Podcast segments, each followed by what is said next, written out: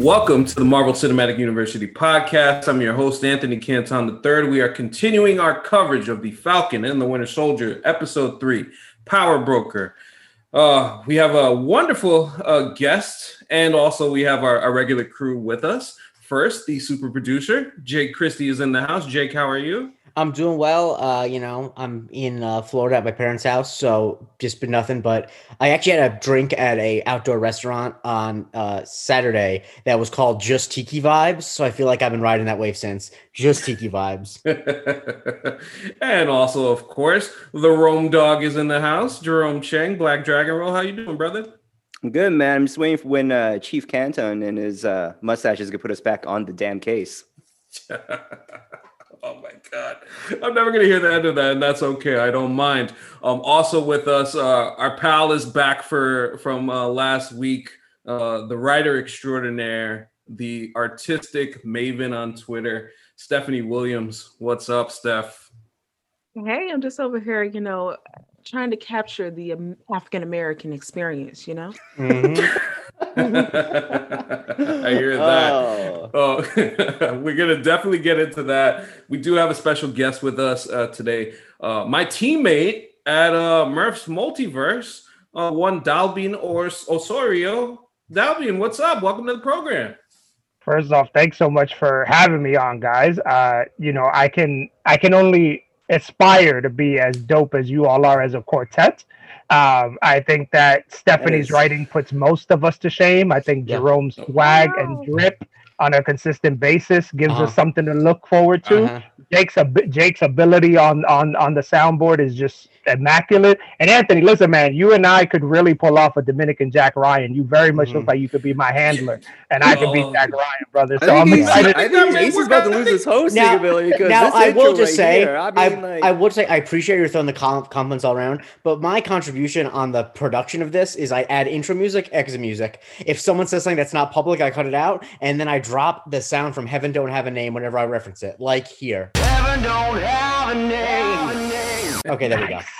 And we're back. Well, you know what? I think that that's incredibly important because honestly, like I'm a big wrestling fan, right? With no theme music, there is no, there's no Undertaker. There's well, no Triple H. I have some bad news for you. Then the yeah. theme music is music that my brother made in high school that I just stole. I so it. I didn't do anything. I love it. no, All that sound that, Very high praise. Thank you, sir. Um, I do want to start with you though, because this is your first time on here, so I want to get your general thoughts of uh, Falcon and the Winter Soldier, what you've thought of it through three episodes. Uh, what's your general take on the series? Yeah, so I mean, I I was a big uh, Captain America Winter Soldier fan, and so this feels like a direct sequel to Captain, uh, you know, Captain America and Winter Soldier. I think that Anthony Mackie, I've been dragging him on Twitter ever since like Marvel didn't recast him, right? Because I, I, have an issue with Clarence being the guy that's going to pick up the shield, man. It bothers me, right? He comes from a real good, you know, two parent household, real good marriage. He has no struggle. But I think I I love that's a private Marvel, school that's a private school. Exactly. Went to Cranbrook. but I love the fact that Marvel isn't pulling punches when it comes to the racism that Sam is, is facing, even in a post blip world, right? Like you have the mm-hmm. flag smashers who want this world without borders, which, you know, if you listen to them, it kind of sounds a little crazy, right? But it's not any different than what you're hearing from extremists here in the in the United States and all around the world. And I love, you know, following WandaVision. I think WandaVision did something really, really dope for Marvel in that it allowed us to get in touch with these characters that you don't typically we didn't spend a lot of time with, right? We saw Wanda wash Thanos, we saw Vision be useless in Wakanda, right? Uh, but we didn't yeah. get a lot of time with them, right? And it's the same for, right. for for I think Bucky and Falcon. And so this has allowed us to really dive deep into what makes these guys tick. And I'm really excited to see how they stick the landing because I loved WandaVision, but the ending was a little it was a little rushed, right? And so I'm I'm, I'm curious to right. see how they land how they land the Falcon and Winter Soldier ending. Yeah, well, uh, yeah, one hundred percent. We definitely are going to get into the, uh, you know, some of the aspects that you mentioned here because I, I do have my own uh, particular issues with uh, some of the themes of the way that this series is going. And episode three starts off with an ad for the Global Repatriation Council, and um, they're just basically saying that the GRC is there for people coming back from the blip. And you know what this looked like to me? This reminded me. I don't know if you guys ever saw the show Devs but it just like the video like it was that kind of same type of feel um, where they just want to. It's almost like a propaganda trying to put you in a in a mentally calm place, considering the blip and everything like that. So after that scene, uh, we go to Captain America, the new Cap, hashtag not my Cap, and Battlestar as they arrive in Munich with a squad of uh, GRC police. They break into the office run by Rudy, who housed the Flag Smashers, and demand to know where uh, Karli is. When uh, when the gentleman says that he doesn't know, obviously Cap doesn't believe him, and then Rudy spits in John Walker's face, which makes uh, John Walker go, "Do you know who I am?" Like uh, you know. Well, yeah, like the whole uh, he went full celebrity getting a DUI on him. You know, he uh, went full Tom Cruise on the set of Mission Impossible Seven, right? Like, do you know what you're doing? Yeah, and and you know what's interesting? Like when when he spit on it, I was like, man, how many people have wanted to do that? For the first three episodes, just hop back and spit at U.S. Agent, right? So it wasn't surprising when when he got a little bit of that. But it also goes to show you the line between John Walker and Steve Rogers is so vast right? Like Steve wasn't like that. That wasn't what no. he did. He, and and U.S. Agent is very much a douche. He is very much a douche. Mm-hmm. Right, and Steve has that respect um, from generally the and, public. And while I think that John Walker is in some ways uniquely bad, I think that more than anything, it highlights how Steve was uniquely built yeah. to be Captain America because it's not that, like I said, I think people, John Walker is not like the median person, but I feel like a lot of people, if they were Captain America, would be like, "Don't you know who I am?" Like it's not like you know. And I think that John Walker's just a cop. Yeah, exactly. And there are a lot of cops in America, you know.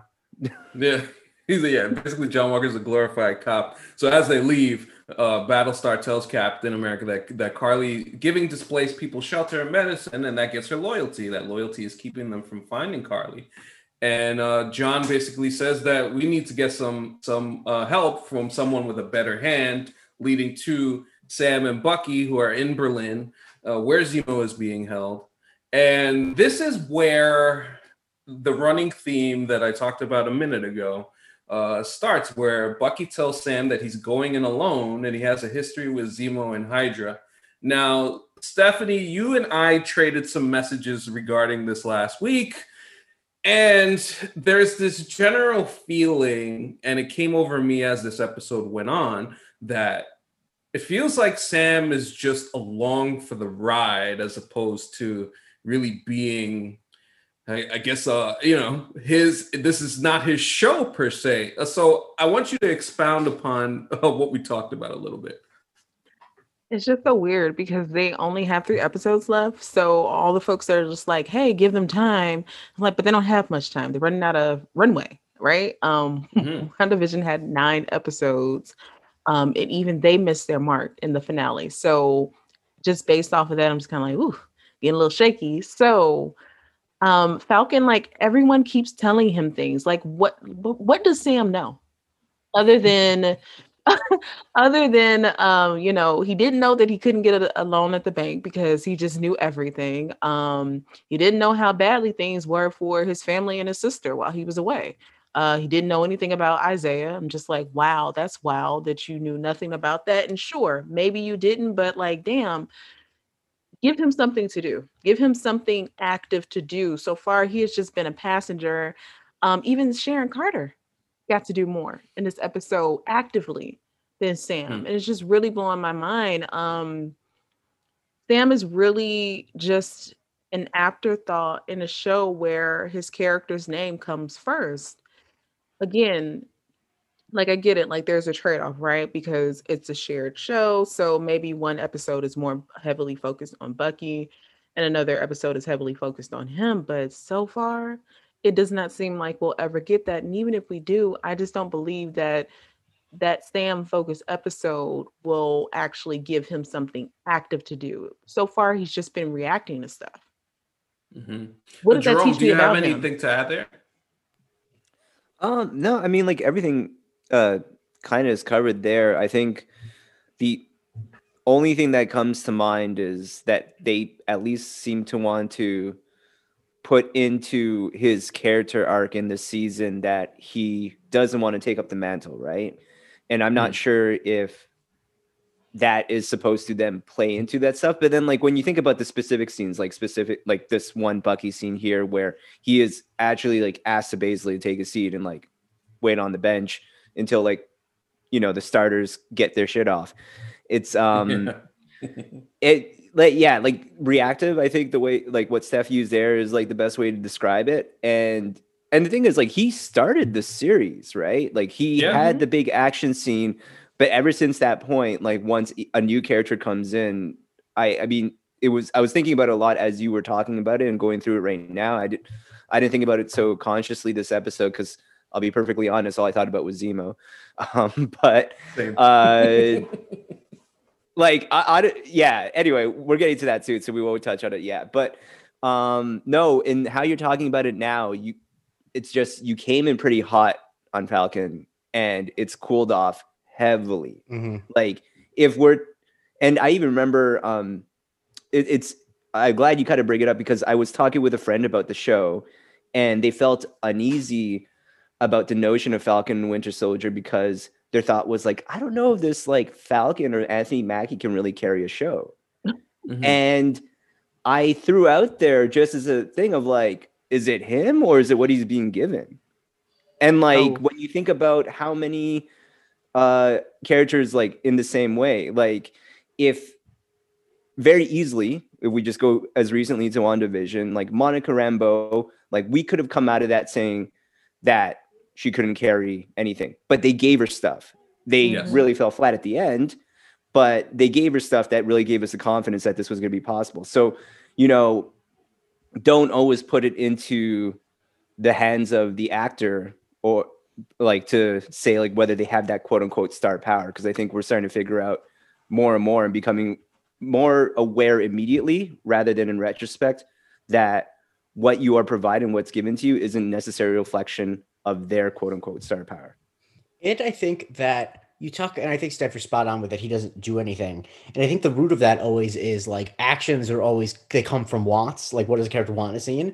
And I wouldn't. I, I think it would be much more palatable for him to not quote unquote do things if it was clear that he was being stifled, that he acted yes. he want. Like it's not just that he's not doing anything; is I actually just don't know what he wants to do. You know, mm-hmm. and I think that there is an interesting way. Like I think there's there would be an interesting way where you could structure this series where the Winter Soldier like kind of goes off the deep end and like has Zemo and all these plans and Falcon's along for the ride, but he's clearly mad about it. he's trying to like you know change uh Bucky's mind, and then eventually like he takes a big action. But they're not really like, setting that up because you really can't you know, beyond the occasional, man, this plan's crazy. I don't like well, this. Like they're all on that's it. Falcon's mission right now. Like Bucky yeah. came and joined along for Falcon's mission, but like not until, you know, all of you described it so well did I think like, oh, he really lost control of his own mission. Yeah, now he's wrote now everybody else is running the mission. Sharon, Zemo, and and Bucky, as we'll get to. Uh, but getting back to the plot, um, so as as uh, Bucky meets Zemo, Zemo tries to use the old Winter Soldier trick on him uh, with the with the with all of the sayings, and that doesn't work this time. And Zemo was just curious. He just wanted to see if uh, this was the new you or not.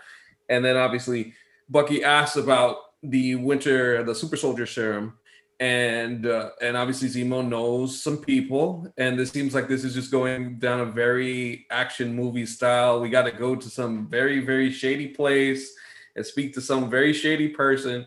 And, and, and go through something. So they're they're gonna be headed to. I think it was a Dave and Buster's with all the lights. You're uh, damn right. Exactly. yeah.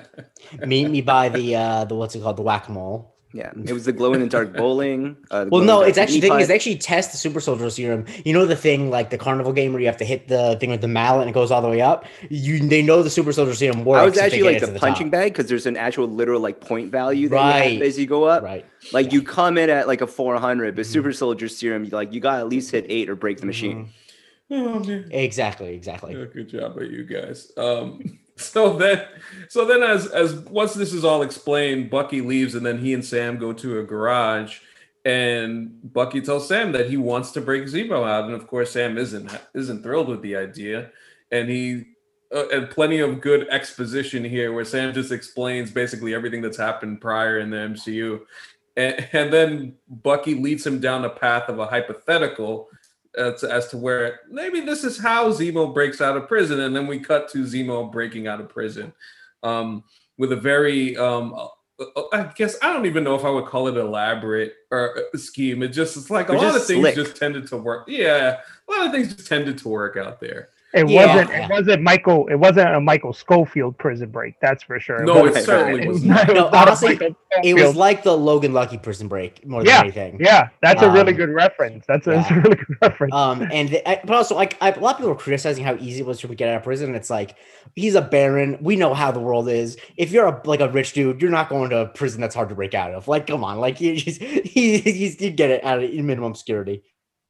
Right. So once uh once Bucky explains to Sam this hypothetical, then of course Zemo walks in in a security guard's uh, uniform, and Sam is shocked, he's appalled, and, and all these other things, and then um and then of course uh Zemo tries to break into the conversation, and they both yell at him no, which was funny, and um so so then basically Bucky's like, listen, you back Steve on the Sokovia Accords, back me here.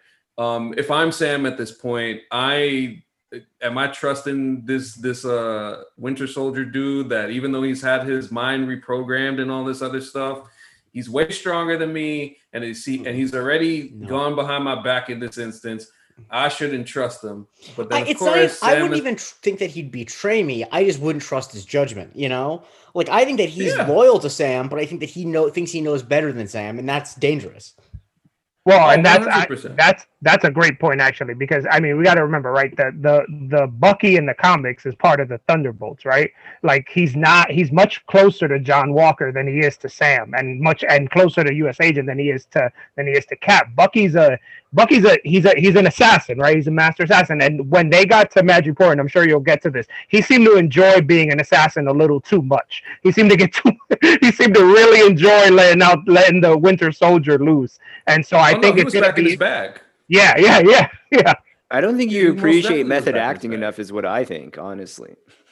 we're gonna start calling him Sebastian Day Lewis. That's what we're yeah, gonna yeah, start yeah, calling him.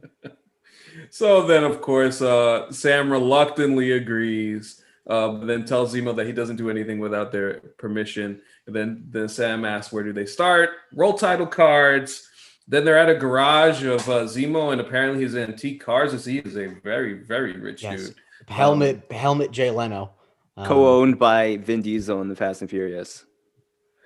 I mean, geez, like if you think about not only this place, what it has, and then Zemo's personality, I if I feel like it just did a facelift. Uh, Stephanie, have you seen this level of swag from a villain in a, in, in a while? What was the last time we seen a, a seen swag like this? Because Zemo was just like he was on one. You know, like to superhero stuff, where it just in general? Because I was gonna say just, all of the through John Wick. Either way, at this point, because I was just like I was vibing. I was very very yeah. vibing with with what Zemo was. It was like there. fun, like hella. Like it reminded me of just like yeah. really eating it up. Yeah. Yeah, I'm gonna have to agree with Jerome. Um, yeah, actually, because uh when she came through and like, you know, put her hair back and it went right into mm-hmm. um that crown, like that was just so dope. But yeah. I, you know, I did not think that watching Falcon and the Winter Soldier series that I would come away after an episode and think to myself, you know what? I really like Baron Zemo and I want to know more about him. Like, yeah. what is that? And what yeah. also is funny is that Baron Zemo has had a lot more to say about um just the whole um African American experience. Oh my and god. Sam has said himself. I I watched this Yo, episode three times Wikipedia on Friday. Zemo was fantastic. Breaking it down. That's facts every time I watch, every time that scene happened when I watched it the three times that I did, not because I just think it's the best thing. I had to be prepared for for a thing, and also for this. Um, mm-hmm. each time that ha- that happened, like just that whole scene of him like getting on the plane and saying, "Oh, I'm sorry that you're broke, but I am not," mm-hmm. um, and this was waiting for me no, the whole Oh my time. god! Yeah, he's like cultured. I think it it it has my favorite MCU immediate connect back because you know how like for a lot of characters there sometimes is is a con- disconnect from their original character in the comics and mm-hmm. they like mm-hmm. pepper it in the man just came in like yo i'm a baron Mm-hmm. Like that's yeah. it. Just also, can we talk? Like... Can we talk about the coat quickly? Yeah, okay, yeah, yeah. yeah. Un- talk about the coat. Un- Steph, I know you noticed it. Unbelievable. She tweeted it. I know. That's how I know she noticed it. I don't. I'm not psychic. um, but yeah, just you see him roll up and just like he, in some coats wear a person. He wears that coat. You know what mm, I mean? Mm, um, mm. I also I think that this really worked for me, Zemo, in this episode because I was joking about it with a friend of the show, Michael Springthorpe, about how um, Daniel Bruhl in everything, not everything, but in so many things he does in English language speaking things, he plays like a cold villain because he's German. But you can so clearly tell that that's not his like natural state. Like mm-hmm. he's so much better when he's allowed to like joke and be energetic. And I think that this uses him much better than because I, has the like face Civil of like War, Dennis the Menace, so you wouldn't just like want to go into that. Yeah, because like in Civil War, I feel like they don't really get the most out of casting him. They kind of just mm. casted like the most famous younger German person they could find. But like this, it feels like you're really getting a fun acting performance. Um, even if it does feel like a complete, you know, not like 180, but like very different than what you got in Civil War. I'd rather have something good that's different than what was before than, you know, just staying on it. Because this it would be really boring if he was cold and brooding this entire time. Yeah. Know? Well, yeah, if we're talking about the jacket, I just need a Vachon and Zemo spinoff, is what I'm saying. That's wow. it. That's it. That's it. No, I mean his the the jacket was the jacket made what Bane wore in the Dark Knight Rises looked like Bane's was from Burlington Coat Factory from the clearance. Mm. yeah, it was, yeah. It was, it was it was rough, and and and I think I mean, but Jerome, like he had the full fit with it. That's he the did, thing. The with Bane, right? it wasn't just the coat, like, right? It wasn't just, the, coat. coat, you know. And and then he gets there and he's schooling, you know, Sam and Bucky on trouble White Boy right? Summer yeah. right there. No, you know? no, no, no. Yeah. We got class here with Baron Zemo. Yeah, he kicked off White Boy Summer 2021 for real, man. Like I think we are going next level now that Zemo has kicked us off. We're already like just it's a slippery slope. We're heading right now. Perfect. But Zemo's gonna, Zemo's gonna say, and I think honestly, like you guys touched on this too, and Steph, you you mentioned this right. Like you you you alluded to the John Wick reference. Like again, J- the the director of John Wick was the one who directed this episode, right? So like right. You, you, he wrote it actually. He wrote it. Sorry, right, right. right. So he wrote it. So so like you saw the John Wick influences when Sharon was fighting, mm. when they were in yep. Madripoor. It looked very very John Wick like, right? And Zemo, man, like he he owned every scene that he was in. And I agree with what you said, Jake. I didn't think I uh, what you said, Steph. I did I did not think I was gonna leave that up. I was thinking, yeah, man, I want to see more Zemo. I because again, like his arc in the comics is so is so deep that I was like, you could play this for three more episodes, and then maybe you pay it off in a Thunderbolts movie, or Marvel tries their hand at a Dark Avengers movie, or Masters of Evil movie. But I want Zemo to just run this whole thing. I don't want it to be called Falcon and the Winter Soldier anymore. I want it to be called Baron and the Winter Soldier now. I mean, uh, in the episode really didn't do anything to to to really make your opinion invalid. If you no, want to be no, honest no, no. About it. it's just so, this rude doesn't mean there's not basis for it. I th- I think if you go into like just how he's operated the entire episode. Zemo didn't break out of prison. He just strolled out and enjoyed the yes. hell out of his life afterward. It was beautiful. Yeah, I mean, listen. Okay, so as we go, he they get on the they get on a private jet. Zemo got a he got a private jet. God damn. He's a baron. But, uh, I mean, he oh is. Oh my he god! I just facts. I just thought of a really terrible joke that I'm gonna tweet, and I apologize for it now. Continue. It has something to do with um blanks in Paris because you right. because like Baron would know about that, right? Yeah. But oh yeah, you know, well, uh, it's the quintessential African American experience. Baron yeah. clearly told us he knew. Guys, speaking of which, do you guys remember when Gwyneth Paltrow fully just tweeted that? Uh, yep. When, at, oh, great. Stuff. Yep. Oh, great yeah. stuff. It's like one of Waz's like favorite things ever. Oh, and that's that's why I love it too. Because anything that yeah. Waz loves, I love. Anyway, AC, continue with the recap. But right, so like they, yeah, they're on the the private jet. They're going to Madripoor, and of course, it has the the great moment where where Bucky um has the same no Zemo notices Bucky has the same uh notebook and he's going through the names and then Bucky gets mad at him and then and then Sam says, "Oh, I remember that book." And then he talks about uh Trouble Man. And, and he asks, "Oh, Bucky, you like the Trouble Man?" And Bucky's like, "I like 40s music." Sam goes, "You didn't like it?" And Bucky's like, "I, I, I liked it." so Zemo goes, it's a masterpiece, James, complete, comprehensive. It captures the African American experience. And then Sam goes, he's out of line, but he's right. That was just a, just another Daniel Bruhl in this episode. We can't highlight it enough. Also, I feel um, like I, I haven't seen it used, but I feel like he's out of line, but he's right should be like a meme. Like that should be a thing that people use because uh, I think that's a great line. Yeah, one hundred percent. And um, so yeah, so they continue on as they're they're in the jet, and basically, uh, Zemo goes on about how uh, Steve Rogers, while obviously he's a he's a decent man, you can't have people like Steve Rogers because people like him become icons, and then and then when wars are fought and then borders are lost, then um, they forget about icons, and then he mentions the Red Skull as well. So uh, then as they're on their way to Madripoor, we cut to Lat uh what is it? Uh, Latvia. Yeah, Latvia at a GRC uh, resettlement camp, and Karli is called up to the bedside of a dying older woman, uh, cries and and uh, what you call it? Uh, apparently this is somebody really close to her. We'll get into that a little bit later. It was a quick, short scene just showing that maybe this is this is one of the reasonings, but behind what the uh, flag smashers and Karli are up to. So we go back to Madripoor, and uh, Sam takes on the identity of Conrad. Uh, May, was it Conrad Mack and an African rake who also is known as the Smiling Tiger, which is a comic book character. Yes, he, I absolutely get to know him.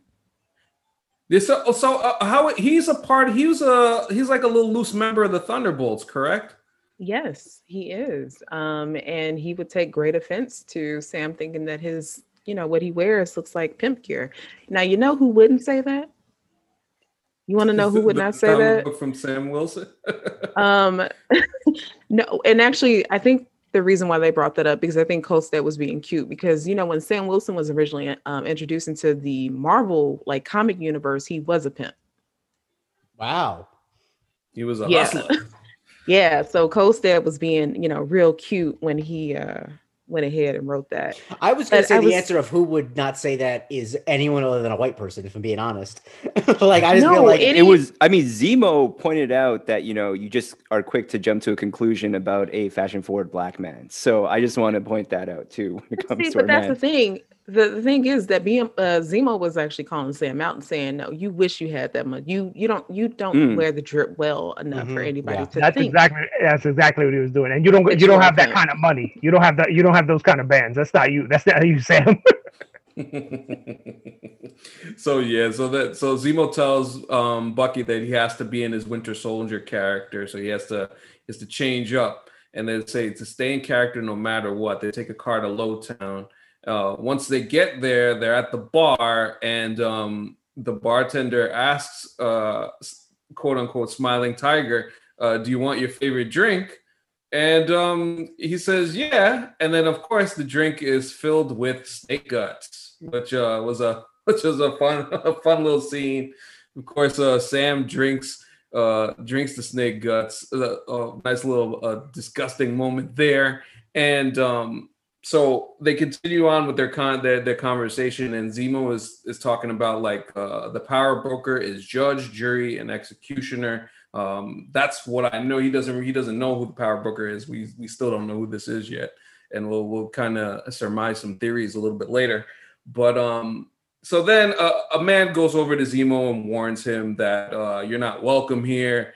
And then zemo goes to bucky. He basically is like activate yourself and then Bucky proceeds to go into full Winter Soldier, beating the crap out of everybody who takes him on in in the in the bar.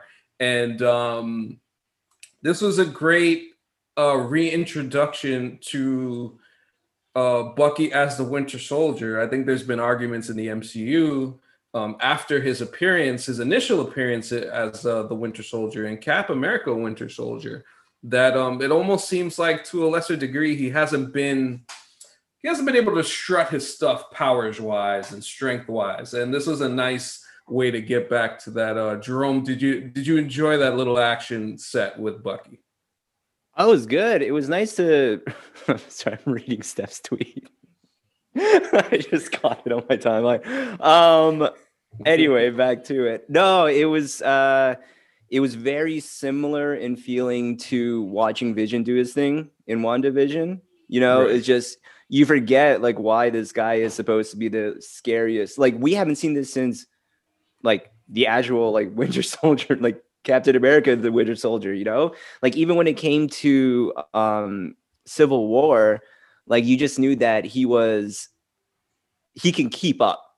right? But like, was he a right. threat? Not really. Like he was just trying to remember shit.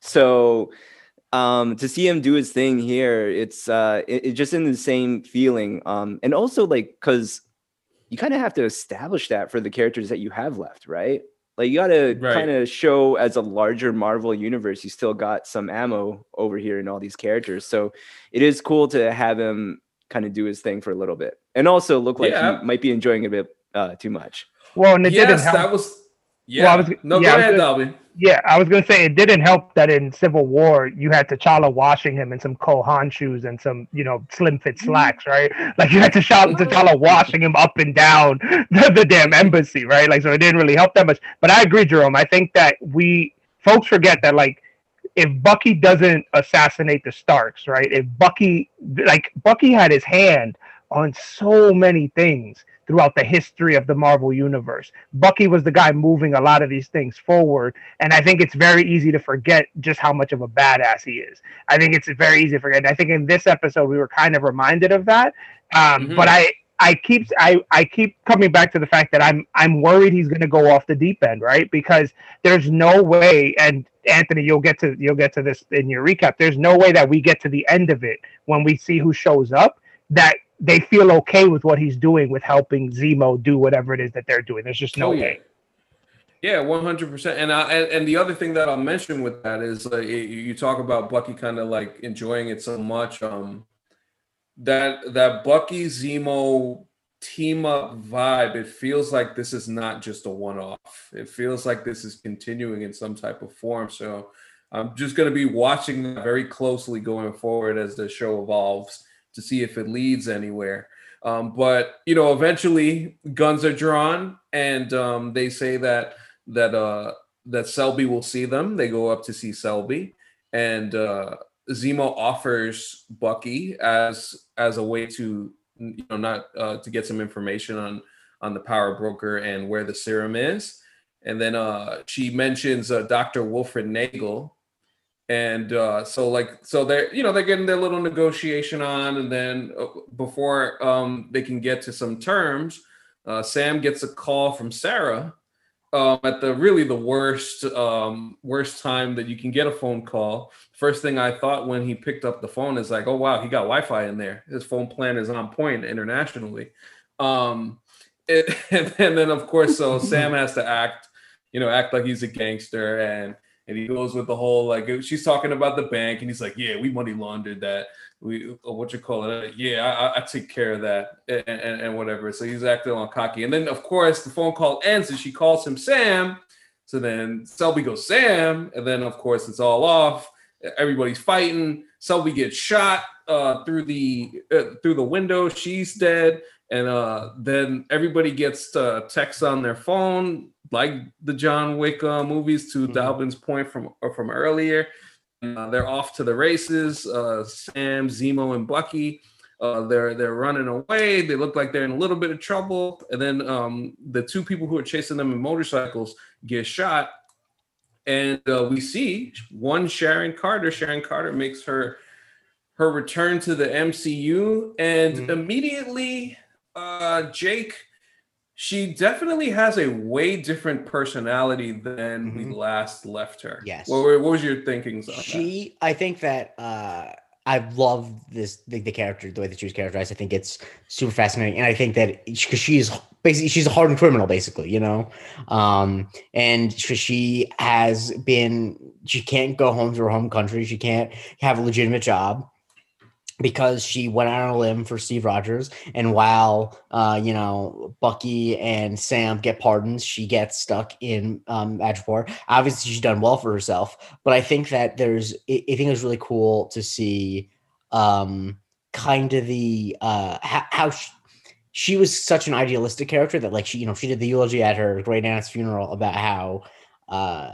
you, you know you just do things in service of your country or whatever and now she's just like you know fuck you i gotta get mine um i suspect mm-hmm. that that's not all that's going on but i i yes. also think that there's just like a ways that um i think it's just honestly really great well done by emily van camp um just because i think it's not just uh because i think that it's very easy to just to make a character change to make it the change a character's change just be the the words you say but she kind of like moves differently she acts differently like it, it's very it's all through and like it just feels like it's a different person and I, I appreciate how they kind of lean into that with like Sam and Bucky kind of realizing over time too, like, oh, this is not the person that we left. Um, also, yeah, she's almost yeah. Yeah, well, yeah, she's almost really emboldened. Like, uh, it's just like her personality's uh, enhanced, and you can see it. Uh, Steph, what what did you think of of Sharon's uh, return to the MCU and what she looks like as opposed to what she looked like before? Um, I loved it because, like, if you got if if your great uncle who kissed you forgot about you and where you your whole living situation and the fact that you are still a um, enemy of the state. And now you just mm. imagine for and you're just like doing side quests and missions to make ends meet. Like you would be upset That's too, what she's right? Doing. That's what she's doing. She is. She's selling. She's. I mean, she's, she's a selling. She's. A, she's the equivalent of selling feats on the internet, right? Like that. That whole thing, like from yep. a couple months ago, right? But Steph, honestly, you you hit a point earlier about Fa- about Falcon, right? And how he kind of took a back seat. He's taking a back seat, and I will say that as of right now, if they ended the the series now and gave Falcon the shield, it wouldn't feel earned. Sharon Carter's arc feels earned. Like Sharon Carter was there when the Triskelion, you know, when when Hydra invaded the Triskelion and they blew the lid off of that. She had to go on the run. Uh, Jake, you mentioned she didn't get to see her family, right? So we have she's not seeing her family. She because she then gets stationed in the CIA, so she she came out okay. Then they then in her love of country, she sides with Cap and Falcon and mm-hmm. has to go underground, right? So her this moment is earned for her, whereas I and I think for Bucky it's earned, and I think for Zemo it's earned. I think Sam isn't, and I think that's why I appreciated with Sharon, what Emily VanCamp and just the whole Sharon Carter thing in this is because it felt earned. It felt right. It felt like yeah, I understood why you're why you're selling fake paintings and in, in, in this you know backwater town. I understand why you're doing it. Yeah, it, yeah, it's interesting. Like you mentioned that, and, and I think it goes all back to the overarching point of what this episode is. It feels like all of these characters are being highlighted, and Sam is not, and it's just, and I just found it weird. I was, I was, I was watching the episode. It came over me the first time when I was watching, it, and I was like, it just felt weird. I didn't un you know, and it's not like I didn't like the episode. I actually enjoyed the pacing. I thought that, and I thought Zemo brought a different energy. I thought Sharon brought a different energy. Seeing Bucky and his element was really cool, and I was cool with the episode. But then also, I'm looking at the other side, and I just feel like I feel like Anthony Mackie's just there, and I don't know. Like it was just I don't know. It just made me feel weird. But um, you know, as we continue on, uh, they, they Sharon takes them to her her her little spot in Hightown. Uh, she has an art gallery. She's making a lot of bread off of it. Sam seems so confused. He actually, this is the first time that that that Sam actually makes a little comment about that because Bucky seems to know that this is how you can sell paintings and stuff like that. Zemo seems to know this too, and then you know Sam got to go Google it and check and check that out to find out.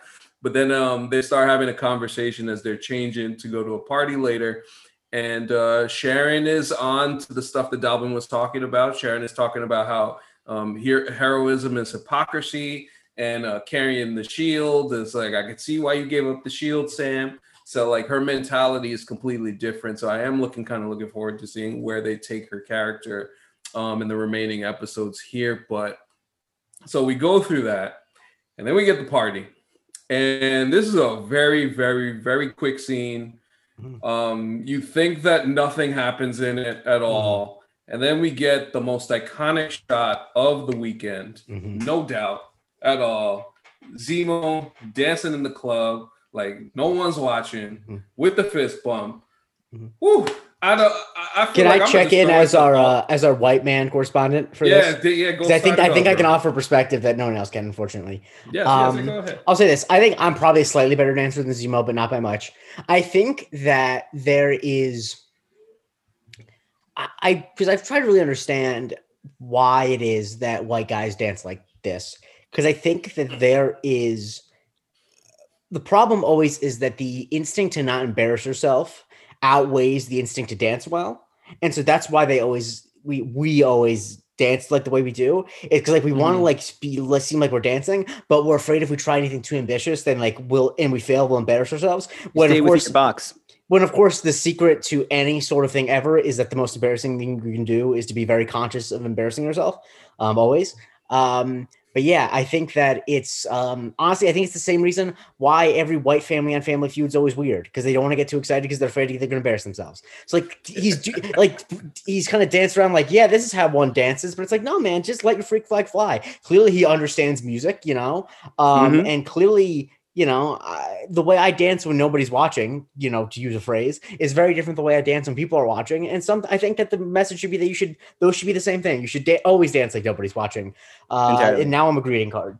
I think you should be, Jake. I'm going to be honest. I think you should be hired as the white man correspondent for all parties going forward because I've always that. wondered what it is that drives, you know, white folks stand that. I have my best friend is half black, half white, and he says that the issue is that half his brain is always dancing to Journey's "Don't Stop Believing." That's like so can't dance to. Mm, that's the problem. The conflict. I think the problem too is, and this is, I say this as someone who has done on the record of saying that I just don't like any music can be described as dance, and I know that that's not a good thing about me. But the problem is that so much white music is not danceable. So like we don't get a lot of practice. You know, like no one is no one's out here at the club like breaking down to Bruce Springsteen, you know. Um, and not that that and not that that's what Zemo's dance. I mean, but Jake, I've been I've, I've been at a, a, St. Patrick's Day in a pub where Mumford Sons is uh, going off, and it's a religious experience for everyone. I understand else, that, but I'm are a little they really terrified dancing, for my life. Though? I guess is what I'm but, saying. I mean, yeah, that's true. But I'm just saying, like, uh, at least in the broader sense of you can feel music clearly and you can express it. Uh, it just may look different. Um, as a person who has observed white people dancing, uh, mm-hmm. I can say uh, everything you're saying is absolutely correct. I think what we have learned about Zemo throughout the course of a very of just this one episode is this is a man who is completely comfortable with himself. Mm-hmm. Mm-hmm. He owns every part of himself. He is corny as hell the whole way through, mm-hmm. but he knows what he's about. He wants to get a good fist bump out, and he doesn't want super soldier serums in the world. Those are the two things that he knows. Those are the two things he's sticking with. Mm-hmm. I'm, See, I'm i disagree with you. I disagree with you because I think that he's confident in every part of his life. But I'm just telling you the way. But the confidence in like looking that, like, around, he's looking around as he's doing it. Like I think that you could be the most confident person in every walk mm, of your mm, life, but okay, when you okay. get on the dance floor, you're like, I do. Am I looking dumb?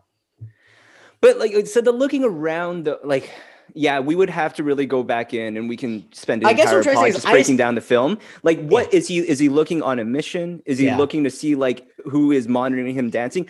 Is he looking to see like is anyone vibing the way I'm vibing right now? Because yeah. I'm kind of getting that there's no insecurity in what he's doing right there. Mm. Because okay. like if you cut to like the previous shot of him, uh, just like taking a drink and just looking a little off in the distance, he knows where he's headed. Yeah. I honestly don't know. I just feel like there's just a baseline insecurity on the dance floor that white people feel.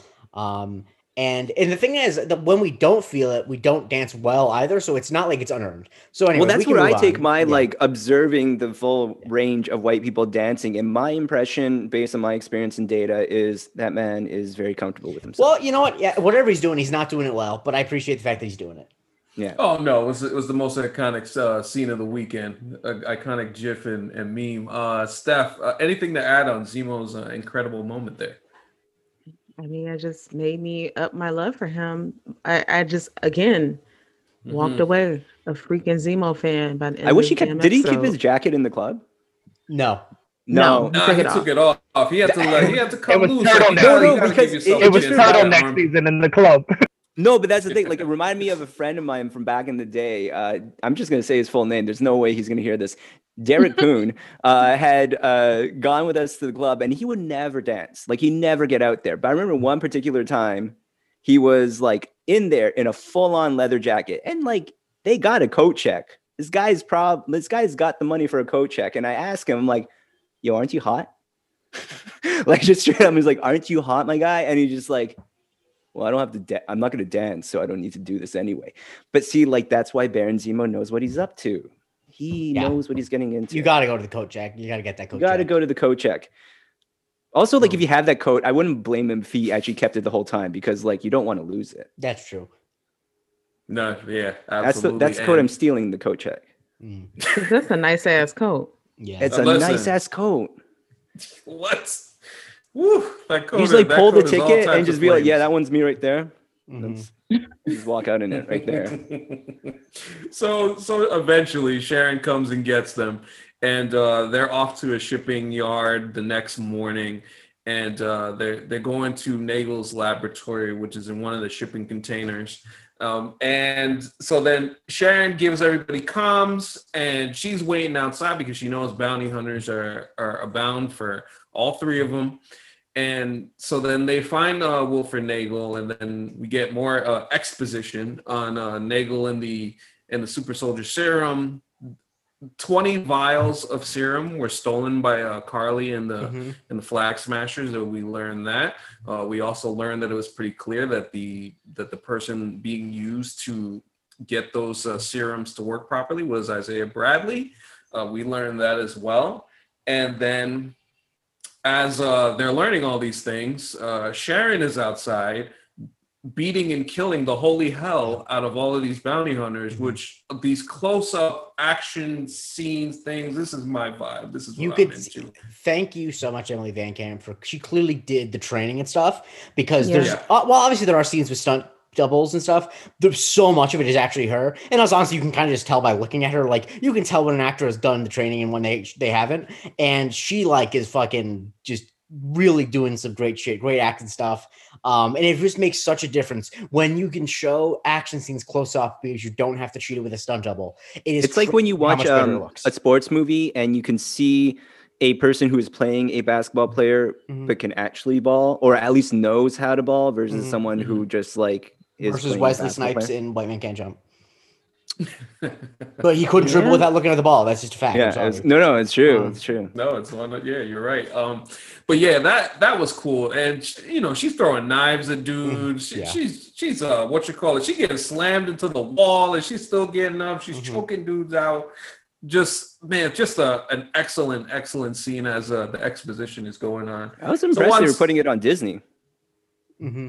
Yeah, yeah, that was a, a little more a more violence than we're than we're used to on on uh, on Disney with some of these things. So I thought that was a, very cool. It was a very very physical. Mm-hmm. Um, eh, those scenes played out to be. So once Nagel gives up his explanation, then Zemo shoots him because now he ain't trying to have more super soldier serum out here. Mm-hmm. Uh, so Nagel's dead. The bounty hunters come through. They blow up the shipping container and recipes whole... to Billy Gale and Mike Ryan. No. Sorry. Sorry. Shout out to the Retard Show. Um, but yeah, so like once, uh, so Zemo then gets out of there, and um, so it's a whole bunch of confusion. There's a big firefight outside. Uh, Zemo picks up the iconic mask and dons it for the first time in the MCU, which was really a cool moment. And then um, all he has to do while uh, while Sam, Sharon, and Bucky are getting all these shots off, and Sam and Bucky are arguing, um, Zemo just does one shot to the gas tank, everything explodes, and um, he takes care of business there. And then um, he's he gets a car, and uh, he, Sam, and Bucky leave, and Sharon, as uh, Sam had made a deal with Sharon earlier that I'll, I'll extradite you, I'll get you pardoned. Mm-hmm. And uh, Sam asked her to come back with them to the States, and she says no. Um, they leave. She has a car come along, and then she she goes, um, I have a problem, and um, I have a couple of problems now, actually, and I'll tell you in the car. Uh, Stephanie, what do you think that means? Oh, Stephanie. I don't know. Yeah, I'm still here. Oh. I just um I don't know. So, okay. So there's a couple of a couple of things uh, going around the around the internet with the rumors and stuff. Uh, Dalvin, this is kind of your territory here.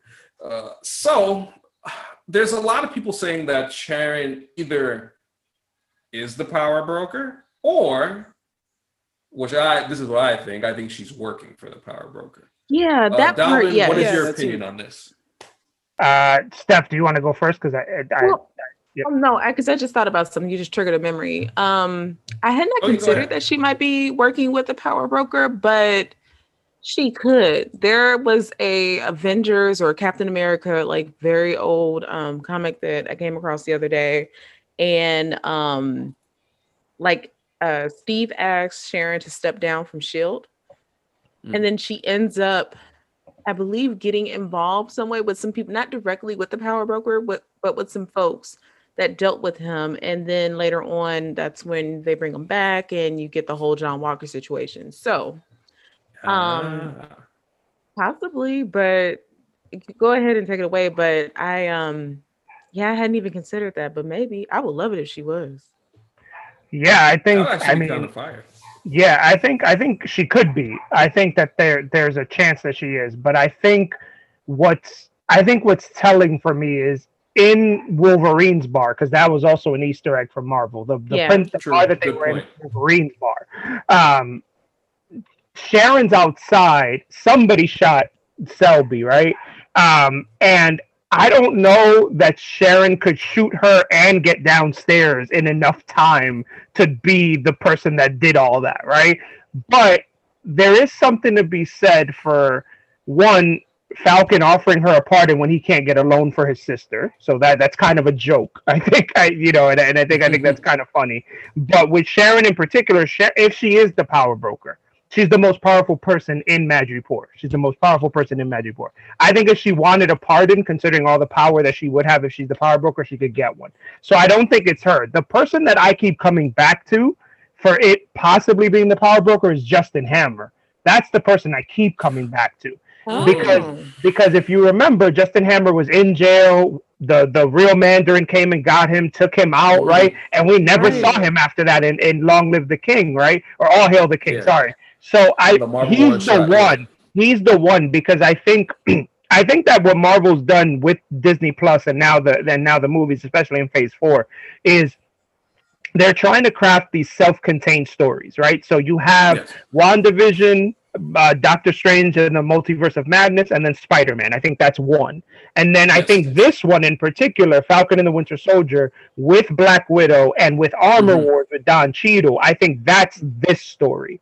And mm-hmm. and Justin Hammer is the guy who would have stood to benefit the most from the death of Tony Stark right? And we know that we have the real Mandarin coming in Shang-Chi, but I don't think Justin Hammer's involved in that story so much. I think yeah, that's I think I think yeah, I think that uh, that one is its own thing. Yeah, yeah, um, I think um, it's its own thing. But Justin Hammer as the power broker is the one I keep coming back to because mm-hmm. also, and this isn't to be confused with a WandaVision twist or whatever, but the director of of uh, the showrunner of Falcon and Winter Soldier has repeatedly said, episode five has a very grounded uh, character that they'd like to see interact with somebody like Thor or something like that. And it's it's either I think in order for it to mean something to us, it has to be somebody we've met. And that's why I think it's Justin Hammer. I do not think it's going to be a new character. I think it's Justin Hammer. Jerome, you are killing me with your background. I love it. Oh my god. That's that's out you of line, what? but you're right. it, it is out of line, a line, but it's it's very perfect. It's Actually, I would have preferred. I would have preferred Baron Zemo hosted the uh, versus, versus Steve, Harvey. Steve Harvey. Yeah, I could have done that.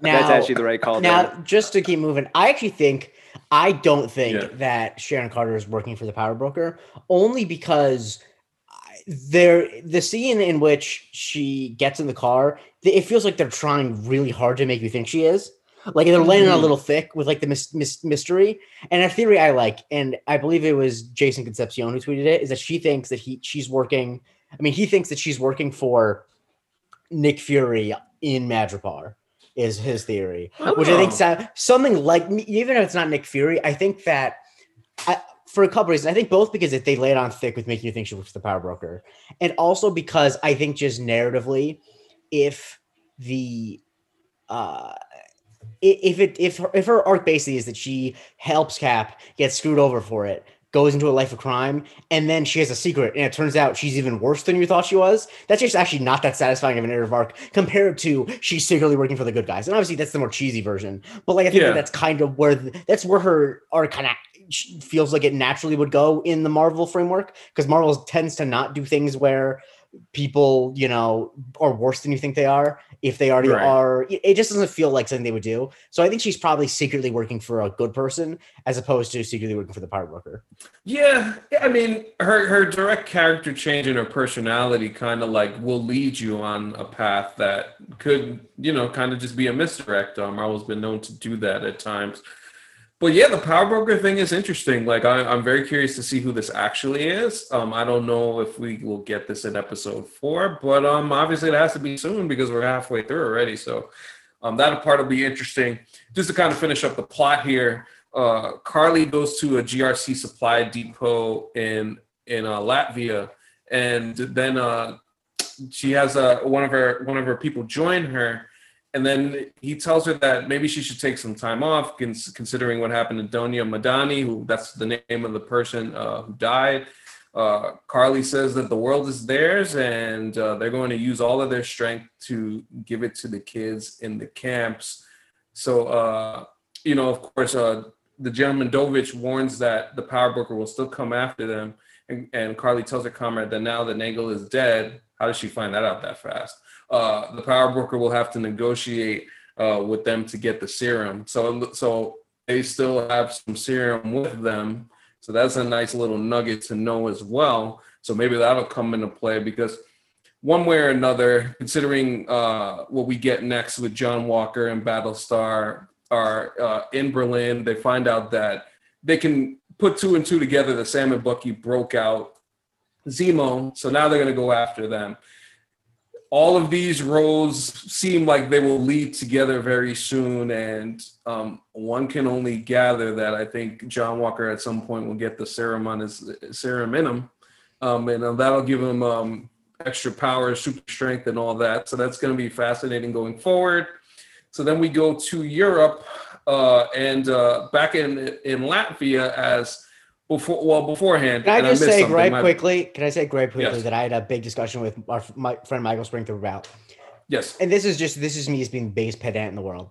That they say that they're in Riga and Zemo calls it a city by the Baltic, which like I just personally feel like Riga is the capital of Latvia it's not a city by the Baltic. That's stupid. Like, come on. Like, it's a capital of a country. The most descriptive thing you can call Riga is the capital of Latvia. Saying the city by the Baltic, that could be anywhere on the Baltic. Like, that just was just like that. That was I don't. Uh, I was a geography nerd growing up. Surprise, surprise, surprise. Um, but like, come on, man. Like, it, it just feels dumb, and it's just like this is to say the capital of Latvia. I don't know. I, it just made me madder than it should have, and now I need to put that madness onto the audience because I'm a bad podcast host. Continue. Well, I will say every time, every time yeah. Latvia came up, I thought they were gonna. I thought it was gonna say, say like, Latveria, yeah, right? Every time, every time. So I will say that. The other part yeah. too, because Anthony, you mentioned this um, with with uh, Donya Madani dying. Like, there's also a Dina Madani that was in the Punisher the, the, the Marvel Netflix show, right? right? Right. And so yeah. I heard her name, I was like, and I know that Kevin Feige has said like, you know, the Netflix shows aren't canon, and I get all that, but according to Ant- me and Anthony's, you know, Mur- Murphy's multiverse boss, Daredevil will be in Spider Man, right, with the same Daredevil yeah. as the guy from Netflix. So, I mean, right. I did think when I saw that name, I was like, hmm. I was like, I wonder what that's about. It, uh, no, I mean, listen, you and me can go on these rabbit holes on for on forever. Um, but for sure, I, am not familiar, finish... Anthony.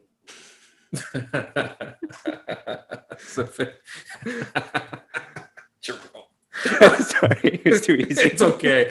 It's okay. Um, so as so as they're on their their way on their way to Europe, uh, Sam calls Torres, and Torres has him uh, locate uh, locate uh, where the the flag smashers were previously. Uh, once he hang he hangs up, I thought Zemo said something interesting where he goes, "I'm looking I'm looking very forward to to meeting Karli." So that should be a fun exchange if we get to that point. Um, and then we get to the flag smashers who have a, a cache of supplies and they drive off with them. There are guards still inside the building and Karli tells the leaders that they were just sitting on the supplies when people needed them. And so once they they get into the car, um, she blows up the entire building with the, with the guards inside. Now, Jake, I know you mentioned this last episode in terms of like wanting to know more about the Flag Smashers. Um, mm-hmm. ideologies and stuff yeah. like that. Well, what do you think about what you uh, saw? I, I, I, what I think is that I blew it with that, saying that they were going to be the sympathetic people. I think that I, I, think clearly they were trying to frame this as like this is the moment where Karli crosses the Rubicon, just because even the person she's with um is like, "Yo, what are you doing?" Uh, and yeah, I think that that's kind of going to be. I think that the unfortunate thing about that is just like the rules of mass entertainment dictate that once you decide killing innocent people is okay, you have to die or like get seriously injured. So I don't think Karli's long for this world. Um, and it's kind of sad because I thought she was a very interesting character. But I think that, and I, I imagine there's probably going to be some internal strife within the Flag Smashers about that because uh, I can't imagine that they're all super cool with burning innocent people alive. Yeah, and, and Steph, what do you think about now that now that we see Karli is upping the ante and what that means for her going forward, as I'm sure she's going to run into not only Sam, Bucky, but uh, John and, and Lemar. Um, I loved it, and it's kind of funny though, um, because you would think that you would draw more parallels between John Walker and Sam, but you can't because they haven't allowed us to do so. But you're able mm-hmm. to draw parallels with um, her and John Walker in the sense of, you know, these are folks who you no matter it's the you know get it done no matter what what by by any means necessary ends justify um, the means that old thing yes and with john walker in that beginning scene where you know the guy spits on him and then he like loses it and he's mm-hmm. like you know pushing him closer to having that i mean like actually doing that like carrying um the you know by any means necessary um, mm. which she has already done, and in a sense, losing um, her humanity a little bit. And it's just kind of sad because you see that she's not doing this because she's necessarily an evil person. She no. just believes that this is the only way that she can get uh, her point across. Right. Um, and like she, and also maybe she feels at this time that she doesn't have an opportunity to like have that better life that she wants mm-hmm. to become a teacher or whatever. So I love it um, for this character. Mm. I hate that it might end in her death, but it's just it was just so funny to me that this is the character who I'm drawing parallels to to John Walker when it should be Sam. Yeah. Or it could be Sam, fair... I should say. Not should, but it could be Sam. Yeah. Mm, it's another it's another fair point and and it, and again drives home the theme and then when we get to uh Riga where Zemo, Sam, and Bucky are walking, and then Zemo says something very interesting about Sokovia that it's been wiped from the map basically completely. Mm-hmm. But you know mm-hmm. that he talks about the rubble, and Dalvin, I have to say, when he talked about that briefly, it made me think about what you mentioned a couple of minutes ago about every time that we saw Latvia, thinking about Latveria and I wonder, and this is maybe a, theory I'll go down. I wonder out of the rubble of Sokovia, this is where Latveria is built. I agree. I agree. I think that that's exactly it. I, I when I was watching it, I was like, hmm, I was like, I know what he's saying, uh, because I think that one of the things, and Feige can continue to play coy about this all he wants. He keeps saying that the Disney Plus shows are really about supporting the movies. They're not going to move these things forward. I don't think that's true, right? Because we left mm. WandaVision with the real Scarlet Witch, right? So we left yes. WandaVision with the real Scarlet Witch. White Vision is now out there. We've seen that's Wiccan and Speed, right? So we've true. seen that. We've seen all those things, and then now already, you know, in three episodes, we have seen that there are now 20 super soldier serums out there, right? So we have 20 super soldier serums out there. We have what we now know is Baron Zemo, not Helmut Zemo, who they try to just Correct. tell us he was just a military man in Civil War. We have Baron Zemo with all these resources in a world where I might add where there's no Tony Stark anymore. So Baron Zemo is probably the wealthiest person outside of T'Challa in this universe, right? Um, but when he said that, I thought, I immediately thought, I said, that's that's where they're going. Like this is laying the eggs, the the breadcrumbs for Doctor Doom, and mm-hmm. you know just where we're going with it because there's no way we have to think about where Marvel is right now in this post blip world after you've introduced arguably arguably the Avengers' greatest foe in Thanos, and they've gotten rid of him and all this stuff.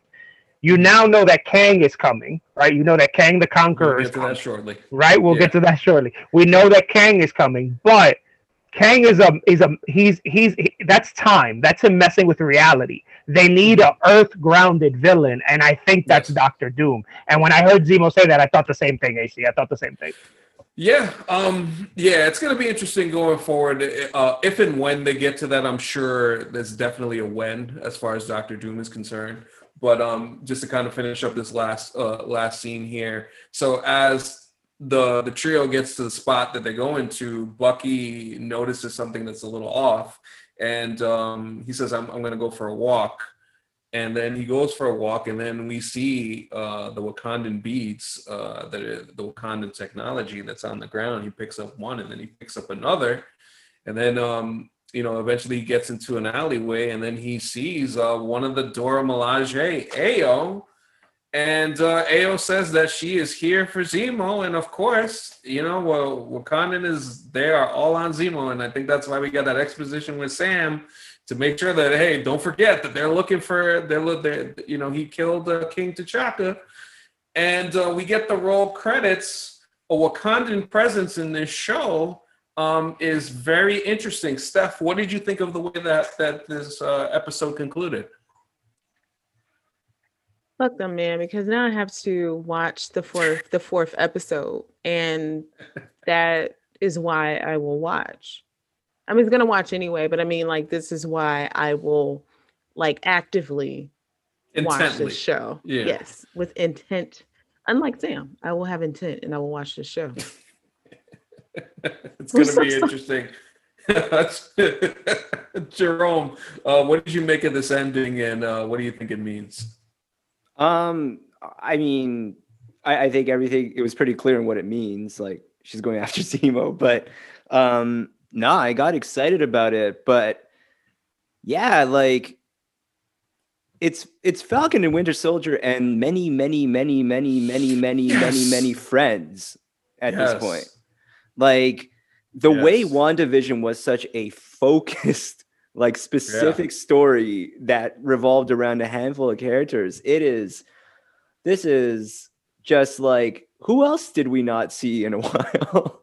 you hmm. know, so um, remember we I, still have characters that we haven't been introduced to yet. Right, right. Um, but honestly, uh, I I really just came out of this episode after all of the Zemo stuff and that there. Uh, this was like I. I have not been thinking too critically about this uh, season at all in any way, mm-hmm. and I was like I needed this episode because like I knew I was coming yeah. into Falcon and Winter Soldier just being like, look, I have spent all those hours of WandaVision, like diving deep and thinking about it and just seeing all the pieces they're putting together. I just want to have fun. And like I finally mm-hmm. got had some fun with this one. So mm-hmm. uh here's some more fun with some Wakanda presence yeah. too. So uh I think to that end, I'm really uh into that. But yeah, there, there's a good chance I might come out of this being like, they didn't really do much around Falcon and Winter Soldier. No, yeah, I know, and, it was a great way to kind of end the episode. Jake, in terms of um, in terms of not only where you see the series right now, uh, what did, what did you think of not only the ending but uh, where we're going? I think what Jerome said is a good point in my new crusade I'm on of this whole idea that like television is better when it's fewer episodes. Because like I get that they probably couldn't get Anthony Mackie and Sebastian Stan from one to six episodes, but like I don't. The problem for me is not that they have all these characters because I think that one of the great things about television is that you can have a wide array of characters. It's why I love television. It's one of my favorite form of media, really. But you just can't do that with six episodes. I, I don't. I never thought it was a problem as much as like just more that oh, we're just going to get a lot of stuff. Like, I yeah, I, I, well, I, guess what I mean is because it yeah. inevitably will take away from the main characters. Exactly. And, yeah, yeah. I, am just more just Which pointing out that like clearly yeah. we're not going to have a focused story, but exactly. Uh, funny enough, like you know, introduce a new character in Zemo, and I suddenly really enjoy this. Yeah, I don't mind it. Believe me, I, I've joked. I joked before. I, I've joked many times that the way that you most guarantee I will like a movie is the amount of characters I can name off top of my head in it.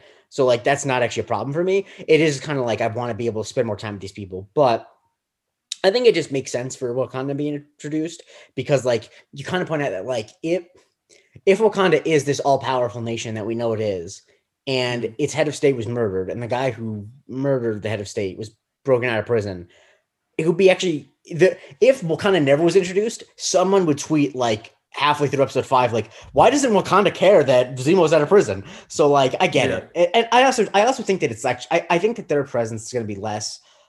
I think it will be a lot of there'll be a way to confront uh, Bucky with the dilemma of do you do what you think is right to solving an ultimate end or like what is moral and just? Because he's gonna be like, no, I need Zemo to solve this problem, but Wakandans are gonna say rightly, but we deserve justice too. And so I think that that's the conflict that it'll introduce.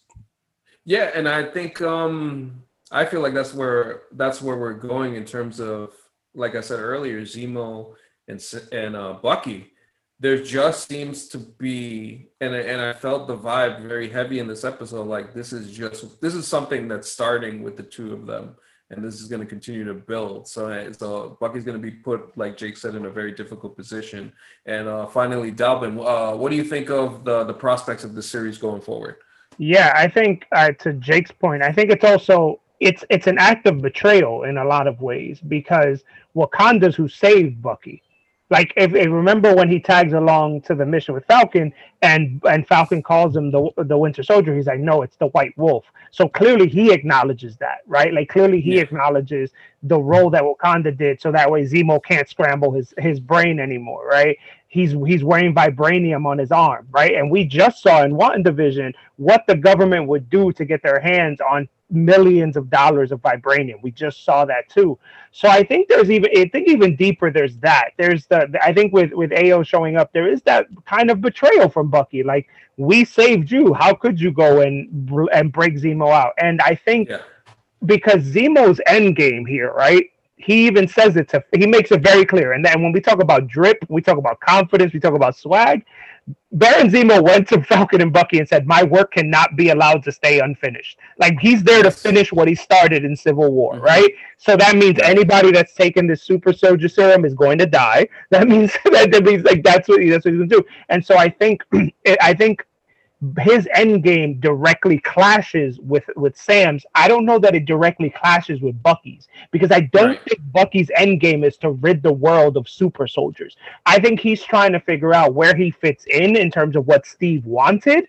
Right, like, yeah. am I the guy? Because he even tells Falcon in this episode, "I'm gonna go take the shield for myself." Because now now Bucky thinks he should be the he should be Captain America. He should be the guy, mm. right? And so I think we've mm-hmm. introduced even another layer into it because here's this thing, right? Like Ultron says it in Age of Ultron, the world's most flex the strongest metal and they turned it into a frisbee but it's a frisbee that has caused all these issues during all these different times in the marvel cinematic universe and i think we're mm. i think we end the season with falcon and bucky not on the same page and i think i think you end up splitting them because i think they want different things you know, that's actually I would actually like that. Um, I think that's um, that's actually very interesting. And uh, Steph, before we move on to our our final topic, uh, the fact that Dalvin, that was the first time any of us had mentioned Sam, um, describing the, you know, what we're looking forward to and stuff like that kind of speaks back to uh, the point that you and I have been making throughout the, you know, the series and the episode. We talked about it a lot last week on Marvel Did What. Go check that out. Um, but yes, Steph. So in terms of the fact that we're not seeing anything with Sam and everything feels like so Bucky emphasized and Zemo emphasized and even Sharon emphasized. Um, what's it gonna be like with Sam and also John Walker? I feel like we're getting a John Walker heavy episode this week. And uh I don't know where Sam fits into all of this. Uh he fits in the back seat. that's a good reminder. Good reminder of yeah, she really did. That's a that's yeah, that's a good way to end end that, and uh, we'll definitely talk about. It. She's out of line, but she's right. but hold on, yeah. real quick. Yeah. Um, wow, them introducing Isaiah Bradley to this universe in that second episode, and then kind of t- the way they kind of tucked it in there, and then you see that it's going to be his story services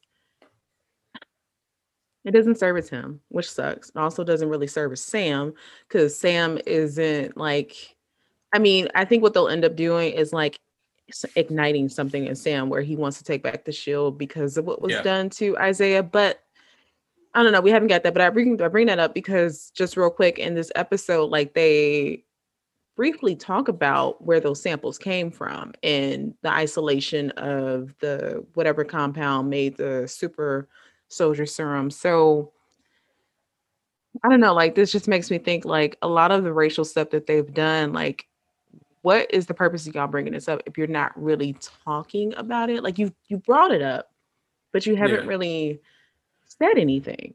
Well, they danced around it.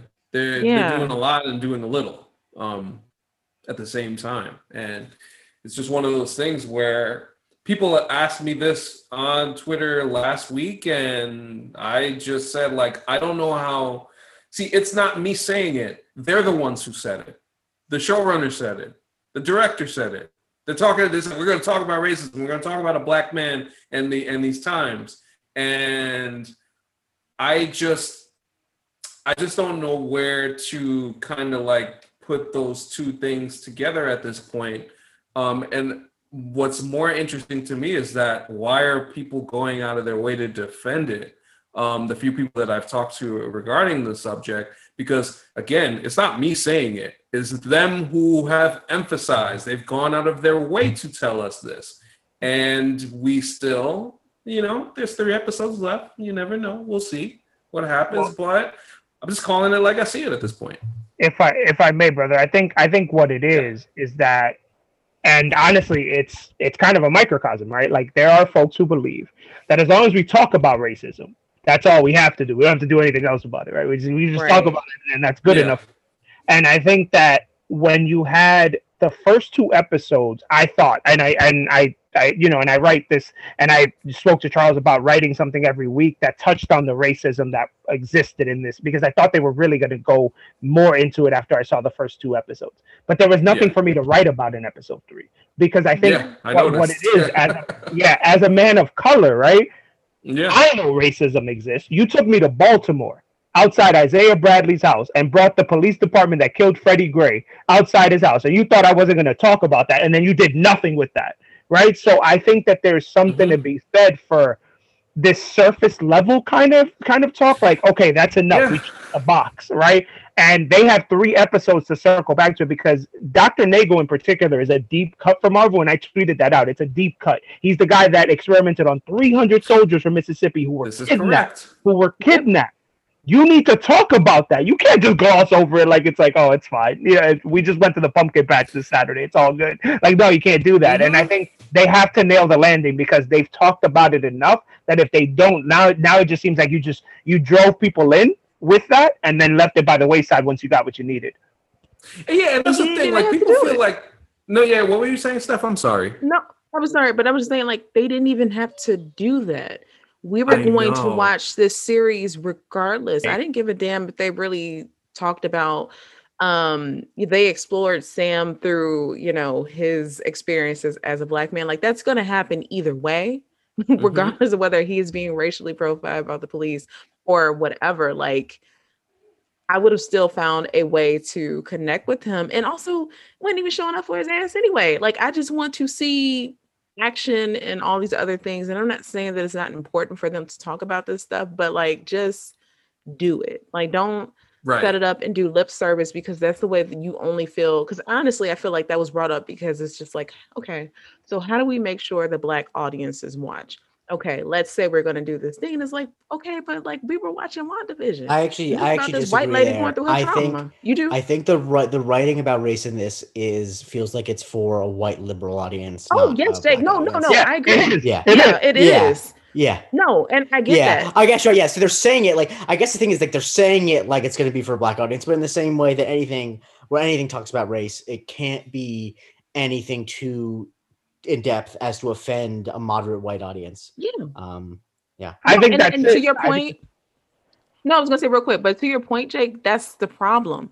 Yeah, and I, I felt like they were gonna do that all alone. So that's why there was no reason for them to bring exactly. it up because that's what you all are gonna do. And like, fine, that's the way you yeah. want to package it. It's mm-hmm. it's Disney, so whatever, I get it.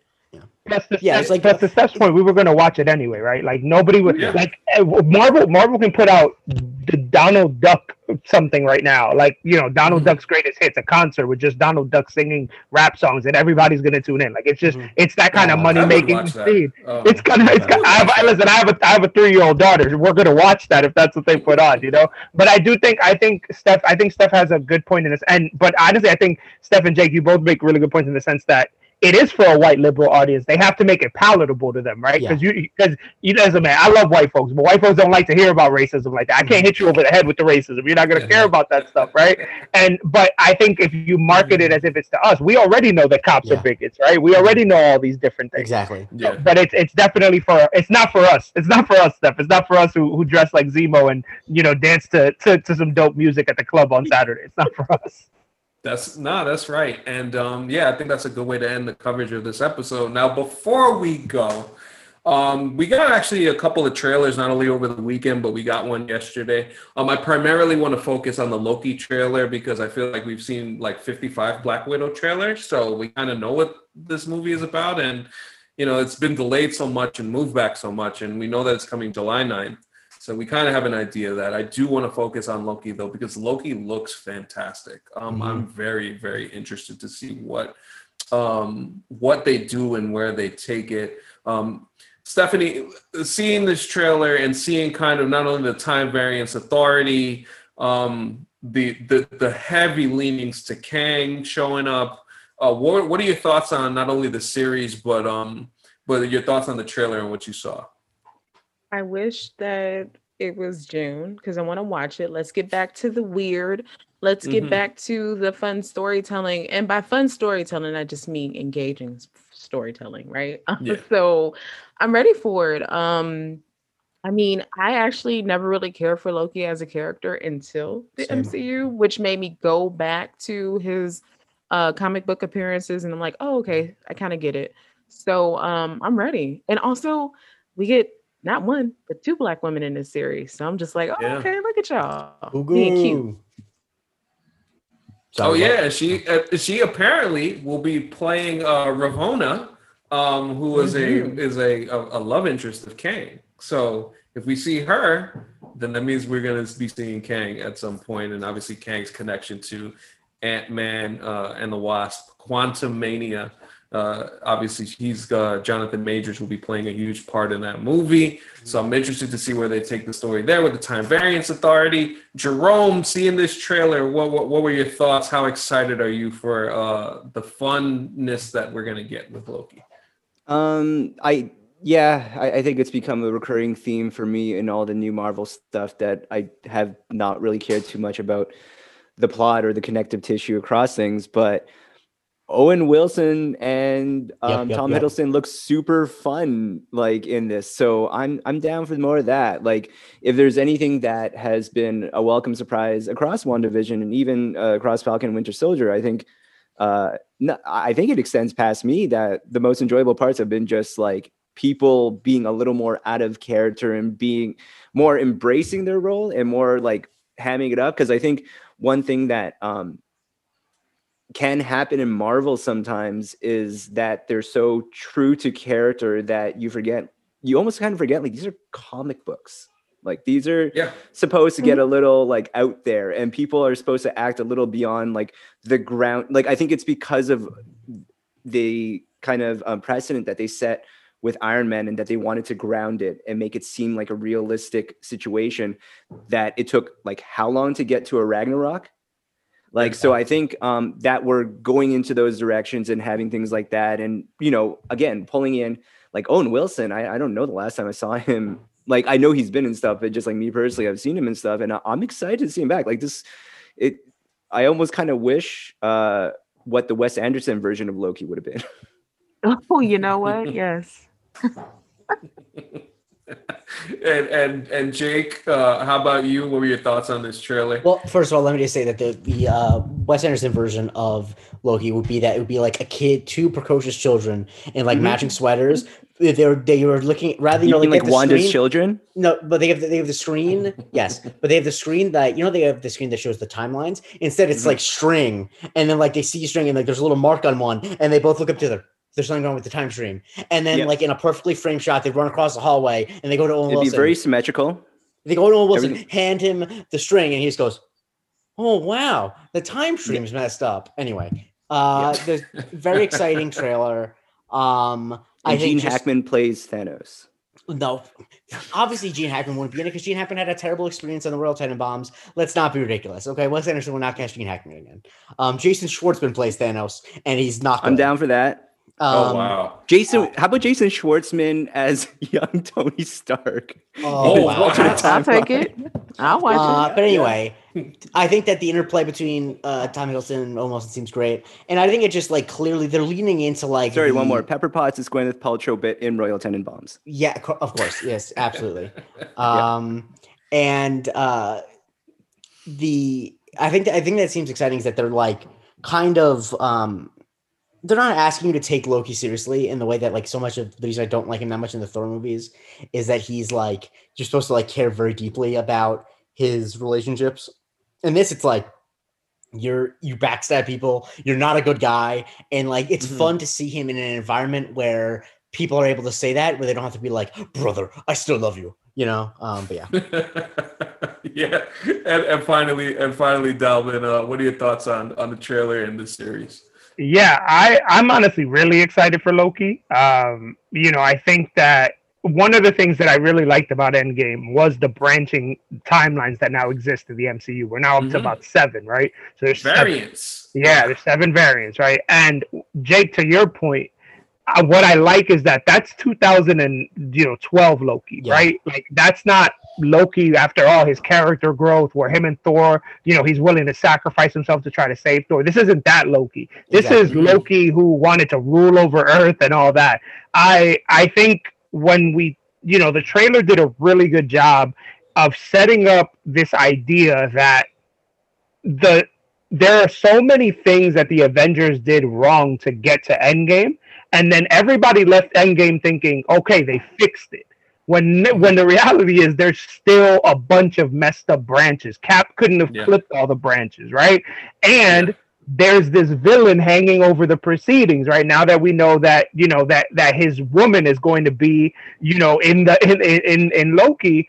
So you have this villain in Kang who's hovering over this, who does not like when you mess with time. And Tony has a line in Endgame where he says, "You mess with time, it tends to it tends to mess back."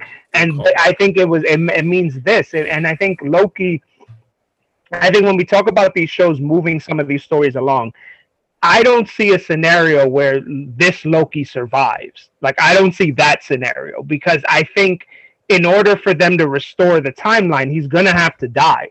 like he's yeah. gonna have to die in order for them to do that. And Kang's the guy to kill him, right? Like you want to set some stakes for Ant Man and and and Quantumania, you have Loki die right away at the hands of Kang. And so I'm really excited to see, you know, if, if we see Lady Loki, do we see Kid Loki? What other timelines do we go to, right? And I w- the last thing I'll say is that through two plus shows, right? Through two Disney Plus shows, the the one constant Easter egg that we've gotten is something for the X Men. In WandaVision, we saw a Weapon X Easter egg when Darcy lingered over Hayward's files. Now in Falcon and Winter Soldier, we've seen a Wolverine Easter egg, right? I'm curious to see what the X Men Easter egg in, in Loki is because I, I think they are doing they're laying the groundwork for X Men in a really interesting way. So I'm curious to see what comes out of it. I'm excited for it. Mm. Interesting stuff for sure. Um, Stephanie, for for the audience, uh, a quick background on Kang before we go. If you get if you have anything, how would you describe him? Uh, Kang is a messy time bitch. Uh, yes. you know, if, if it's not serving him, then uh, you know he has to go fix it. And just kind of like um, Dalvin said about uh, Bucky having his hands on a lot of stuff that has happened throughout the Marvel Comics history, so has Kang. Um, this didn't happen in WandaVision, but like Kang was responsible for all of it, like Wanda and Vision getting married. Um, he orchestrated that. Uh, the whole kids thing, Mephisto, all of that, all of that was Kang, or actually Immortus. But anyway, Kang is um he's up there to me in villains because uh you can never get rid of him. Yeah, and obviously the potential connections to the Fantastic Four down the line are going to be probably a thing, and that'll you know that'll kind of inform the casting there uh, with the Fantastic Four. So I'm very curious to see uh, Loki June 11th. Um, get ready, look very excited for that. Um, before we go, uh, Dalvin, thank you so much for joining us. Uh, really appreciate you uh, bringing your knowledge to the show. Uh, where can we follow you? Where can we see your work? Yeah, man. Well, first off, thank all of you. And uh, Jerome, I jokingly tweeted, and I'm glad you finally followed me. That I've been a fan of yours since I since Nitz, uh, her terrible food takes aside, shouted you out about a couple years ago. So you are the man. Uh, and congrats on the Raptors championship, Jake. Uh, I, I listened. I listened to the MCU pod. Thank you, Dad. Yeah, I listen. I listen to you guys, and so I think for me, the cool thing is like when I was younger, man, I got picked on for for being into comics and all that stuff. Kids in the Bronx didn't like that, right? Like that wasn't the thing that they liked.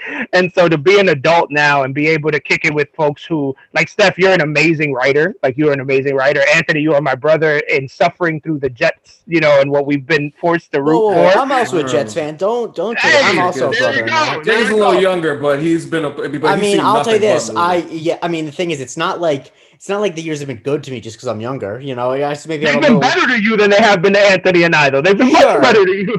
Fair, but it is also like when when they've been better to me involved our quarterback being Mark Sanchez. So how yes. much does better really count? You know, that's true. That's true. Well, it seems like we're gonna draft Zach Wilson, so I mean, yeah. you know, let's get ready for that. Yeah, and Justin Fields is gonna be a Hall of Famer. Anyway. And Justin Fields is gonna go to the Patriots and be a Hall of Famer. Yeah, it's gonna be the oh, worst. Yeah, had to stress me out at the end of this. But, oh I, I, but honestly, I'm super excited to have been on with you guys. You guys are all great. I love listening to you guys. Um, you Thank guys you are so one much. of like my three go-to podcasts. Um, just because I learn I learn a lot yes. from you guys. You know, I learn a lot from you guys in terms of just the deep cuts for Marvel. Um, you guys can follow me. Judging from your appearance on this, I don't think you have anything to learn from us. yeah, what do you mean is we learn, yeah, we learn stuff yeah. from Stephanie C. Yeah, that makes sense. Yeah, I, I, I, learn, I know. I, am telling you, I have nothing but nothing he but does respect. have a better understanding of white people dancing things to this pod. You're damn right. I do. I do. Yeah, like, I'm gonna right. text. I, I, texted my best friend during this, and I said, "Hey, man, listen. Like, is the reason you look around in the club because you want to make sure that nobody's looking at you? Like, is that what it is? Because I need to know." Um, but no, you guys can follow me at on Twitter at da Osorio. I also write for Turn on the Jets, uh, which is a Jet centric pod. It's the only way that I can get through rooting for this team without yeah. being a raging alcoholic and battling mm-hmm. a substance use issue. Um, but honestly, you guys, thank you so much for having me, and if, and I am incredibly uh, humbled to be on with you guys. So thank you so much. Man, you, you, you're too kind, man. You're mm. too kind. Appreciate you for coming on, sir. Uh, Stephanie Williams, the great Stephanie Williams, as always, thank you for joining us uh, so much. Uh, where can we follow you? Where can we find your work? Uh, you can follow me on Twitter and Instagram at Steph underscore I underscore will. Go to wisesteph.com to check out what I'm doing. And hopefully, sometime, probably during Loki, I can like finally share this huge news that I have um, with everyone. So I'm waiting for that. Excellent. Oh, very excited to hear about that. Mr. Jerome Chang, where can we follow you, brother? Uh, you can follow me at Black Dragon Roll, and in this like very small window of the recording of this, uh, apparently just quote tweeting and replying to Steph's tweets. Mm-hmm. yeah, you got you always got to reply to Steph. She's too much. Um, and and Jay Christie, where can we follow you, brother? You can follow me on Twitter at the Jay Christie. Listen to my other podcast, No Funk and Strictly Monk, and that I co-host with Andre Barrera. We talk about the USA Network original series Monk. It is important to note we did just release our episode about Mr. Monk and the rapper, in which Snoop Dogg plays a rapper named Murderous who's accused of murder, and I love it. It's one of my favorite episodes. So murder um, was the case in that one. Oh, yes, murder was the case. Um, but yeah, his name's Murder Russ because his name is his real name is Russell. So Murder Russ. Uh, and he oh, does he man. and does he do a rap version of like the summation where he says what happens, but in a rap? Yes, he does. It's awesome. Mid 2000s TV was great. Yeah, make sure you check out Jake and Andre and what they're doing. You can follow me on Twitter at Anthony Canton underscore three. Follow this podcast uh, at MC University Pod. Um, check out the stuff that I do at Murphy's Multiverse along mm-hmm. with Dalvin. Uh, you know, I'll have another more character centric focused uh, column in the Falcon and the Winter Soldier. I'm guessing that John Walker is going to be a big part of this week, so I may be focusing on him. And uh, yeah, just uh, continue to rate, review, subscribe, and uh, support the show. We thank you all for listening. Mm-hmm. So for Dalvin Osorio, Stephanie Williams, Jerome Chang, and Jake Christie, I am Anthony Canton III. This has been Marvel Cinematic University, and we will talk to you next time.